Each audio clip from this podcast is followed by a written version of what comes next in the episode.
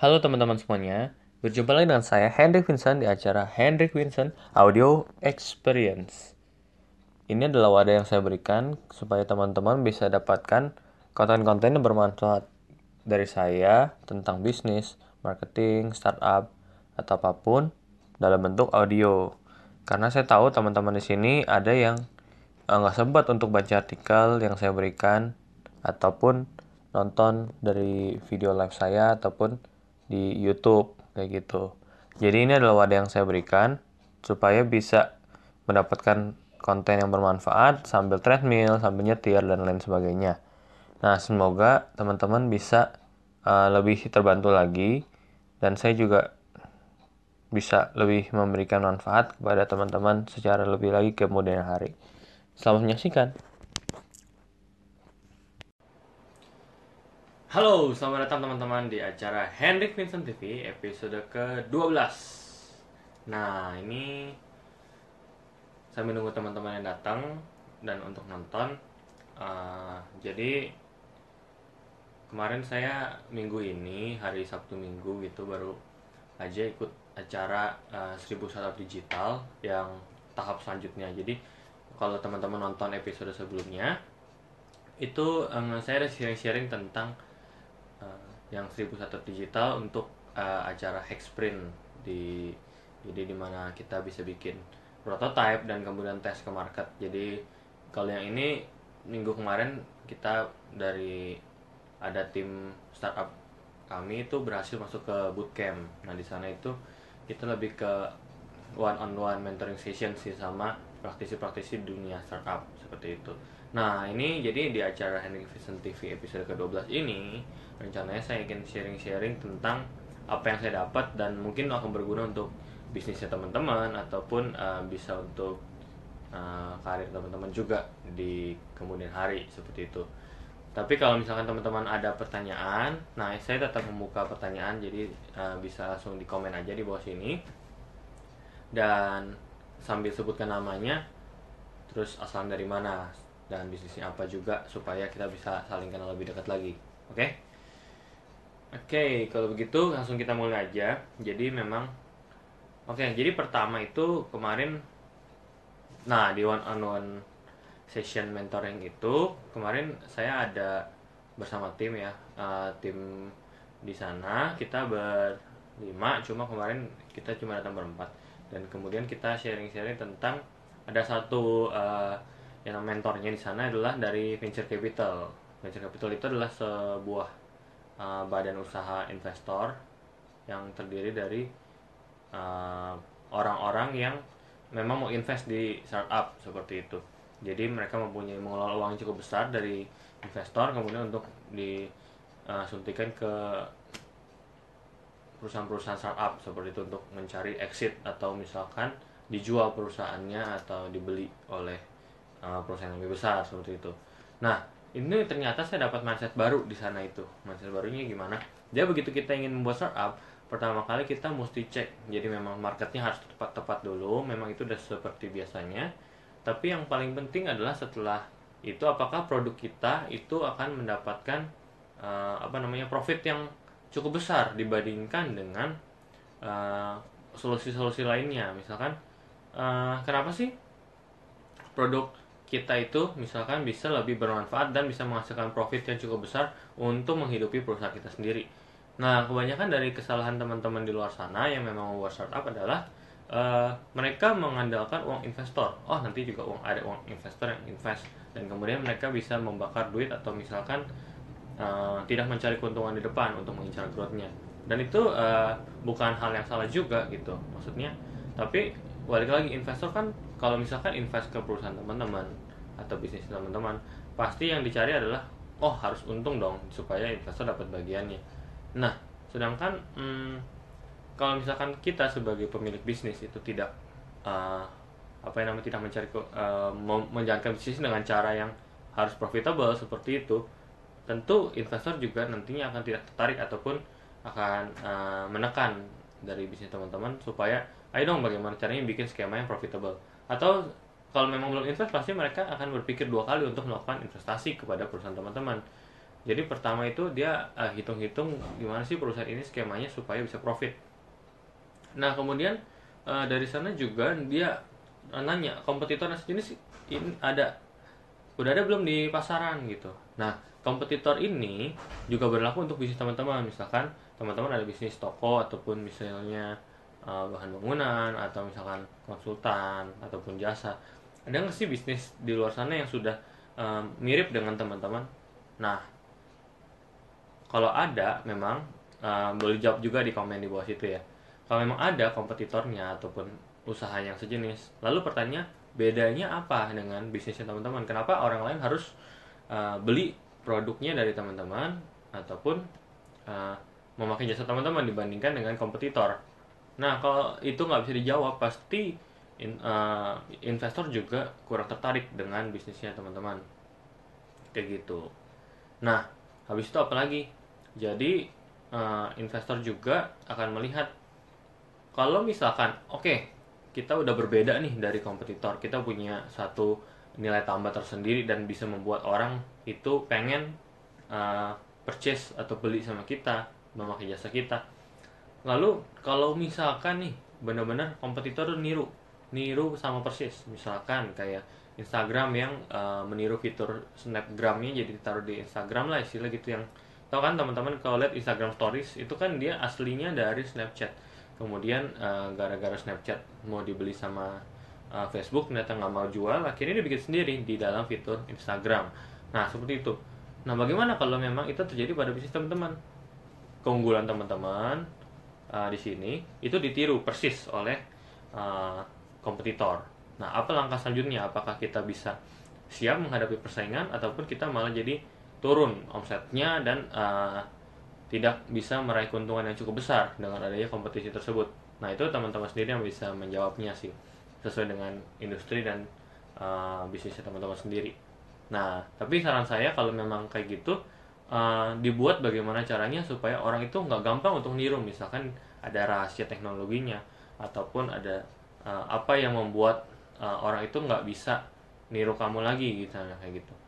Karena oh udah ada customernya udah dikontrak atau misalkan uh, kayak ada bumbu rahasianya misalnya kayak uh, ayam goreng. Nah disimpan bumbu rahasianya supaya orang nggak bisa niru. Nah itu dalam sebuah sebuah bisnis juga teman-teman perlu ada yang namanya seperti itu supaya nggak gampang ditiru dan tentunya omsetnya bisa lebih meningkat gitu dibandingkan dengan uh, kompetitor. Nah seperti itu. Nah kalau teman-teman ada pertanyaan bisa langsung komen aja di sini supaya saya bisa bantu jawab sesuai dengan uh, kapabilitasnya saya juga ya. Kayak gitu di sini kita sharing-sharing aja sifatnya dan sama-sama belajar juga satu sama lain. Kayak gitu. Oke. Okay? Uh, eh, nah insight yang kedua itu saya juga dapat bahwa pentingnya uh, tim member alias anggota timnya. Uh, di mana dalam sebuah bisnis tentu kita nggak bisa jalanin sendiri. Jadi kalau teman-teman ataupun orang lain di luar sana ada yang oh bisnis nih bisnis sendiri udah punya bisnis ternyata masih kerja sendiri masih karyawannya ya nggak ada karyawan lah istilah kita cukuplah sendiri aja jualan kayak gitu misalkan online. Sekarang banyak jualan online seperti itu ya dan uh, udah cukup oke okay profitnya tapi masih dihandle sendiri. Nah itu sayang sekali sih karena uh, bisnis itu about people. Jadi tentang bagaimana uh, kita mengelola orangnya di sana. Jadi kita bentuknya harusnya bukan superman tapi kita bentuknya super team di mana kita uh, kerjasama dengan berbagai uh, orang yang mempunyai keahlian berbeda. Jadi memang kita harus apa ya mencari tim yang sesuai dengan kebutuhan kita. Misalkan kita yang melengkapi kita. Misalkan kita nggak gitu bisa desain cari orang desain kayak gitu. Dari episode episode sebelumnya juga saya sering ada cerita tentang seperti itu ya. Bagaimana anggota tim itu bisa menjadi salah satu daya ungkit juga buat kesuksesan bisnis ke arah yang lebih tinggi lagi. Nah di sini uh, dalam uh, kemarin itu kita kekurangan uh, orang yang bisa desain ataupun UX contohnya seperti itu. Nah jadi kita agak kesulitan nih. Walaupun kita uh, ada orang IT-nya teman-teman uh, saya juga jago IT-nya di sana dan sudah ada orang finance, sudah ada orang marketing. Cuma kalau nggak ada orang UX, UX juga kurang. Walaupun memang uh, tipe startup yang kemarin kita gak sana bentuknya adalah fintech yang memang uh, secara desain nggak gitu perlu. Tapi ya mau nggak mau tetap aja kita butuh satu orang yang memang punya arahan untuk bisa uh, mengerti desain supaya kita bisa menghasilkan tampilan lebih baik lagi untuk bersaing di dengan kompetitor juga salah satu faktornya. Nah, itu kita memang mesti cari sih nantinya. Dan teman-teman juga coba cek di bisnis teman-teman apakah benar orang yang sudah ada teman-teman adalah orang yang berkapabilitas atau mempunyai skill yang uh, dibutuhkan untuk meningkatkan bisnis itu ke arah lebih jauh lagi seperti itu. Oke, ini sapa-sapa dulu nih. Saya dari tadi asing ngobrol sendiri. Ada siapa lagi di sini? Ada Pak Martin, ada Pak Andi, ada uh, Bu Inung, ada Pak Budi. Halo. Tolong komen-komen ya kalau misalnya ada pertanyaan, nanti bisa langsung kita diskusikan bareng-bareng sih. Kayak gitu. Uh, Oke. Okay. Uh, lanjut lagi ya. Kalau belum ada pertanyaan, saya lanjut lanjut dulu sharing-sharing tentang bootcamp di Seribu Startup Digital. Jadi di sana memang kita dalam acara tersebut itu banyak sekali feedback. Feedbacknya itu tentang ada bisnis, ada tentang marketing, tentang teknologinya, tentang bisnis modelnya, tentang bagaimana kita bisa harus bekerja sama dengan uh, bisnis lain kayak gitu dan itu berbagai industri dan uh, orang-orang yang sudah berpengalaman industrinya masing-masing. Jadi ada orang yang community, ada orang yang digital marketing, ada orang yang teknologi, ada orang yang fintech juga. Jadi di sana juga ada yang uh, arah bisnisnya juga mirip-mirip sama bisnisnya kita jadi memang saya juga dapat insight lagi bahwa ide itu nggak perlu kita takut-takut untuk sharing ke orang karena ide itu belum tentu menurut kita menarik orang juga mau jalanin juga kalau wah takut ide curi nih kayak gitu. Nggak juga. Walaupun dia tertarik dan mau curi idenya pun eksekusinya bakal beda passionnya bakal beda networkingnya bakal beda kenalan-kenalan juga bakal beda jadi hasilnya juga pasti akan beda gitu. Jadi ya tergantung kalau memang kita punya kapabilitasnya kita punya passionnya kita punya kenalannya kita tahu bagaimana cara mengeksekusinya nah itu pasti kita bisa lebih menang dibandingkan dengan orang yang nggak ngerti sama sekali sih di bidang tersebut kayak gitu. Jadi nggak perlu takut untuk sharing-sharing. Dan feedback-feedback itu dari orang itu penting kalau dalam bisnis. Misalkan uh, teman-teman nih ada yang punya bisnis uh, dagang baju misalkan. Oh dagang baju mah udah banyak udah banyak saingannya.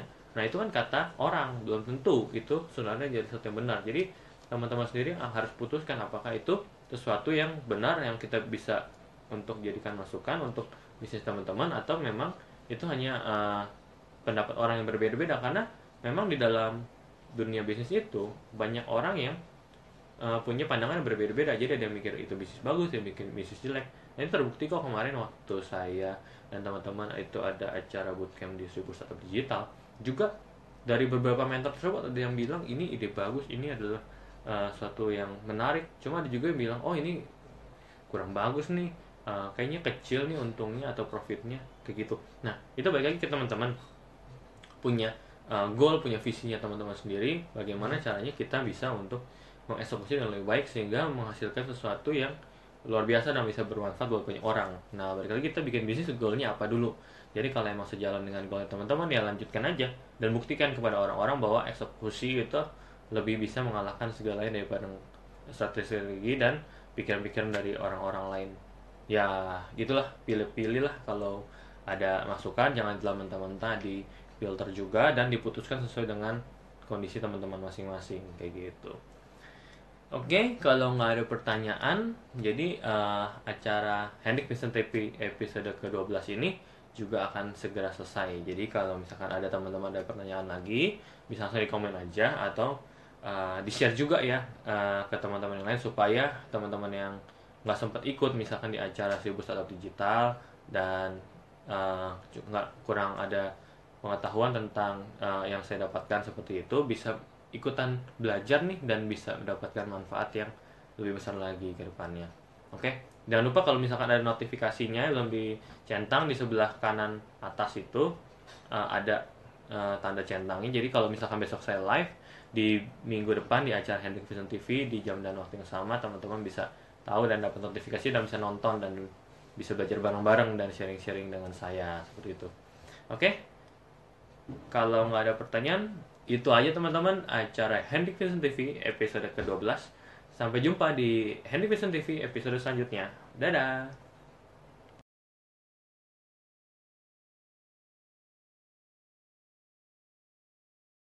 Terima kasih ya kamu telah mendengarkan podcast dari saya hari ini. Kalau kamu ada pertanyaan lebih lanjut, kamu bisa add Facebook saya di facebook.com slash hendrikvincent.cp atau cari Instagram saya di vincent.henrich dan bisa DM saya di sana. Nah, nanti kalau kamu tertarik ataupun bermanfaat, ini kamu bisa share ke teman-teman kamu dan uh, kasih bintang 5 ke podcast ini supaya saya bisa semakin semangat untuk memberikan konten-konten yang bermanfaat lagi buat kamu di kemudian hari. Oke, itu aja teman-teman. Sampai jumpa di acara Henry Vincent Audio Experience berikutnya.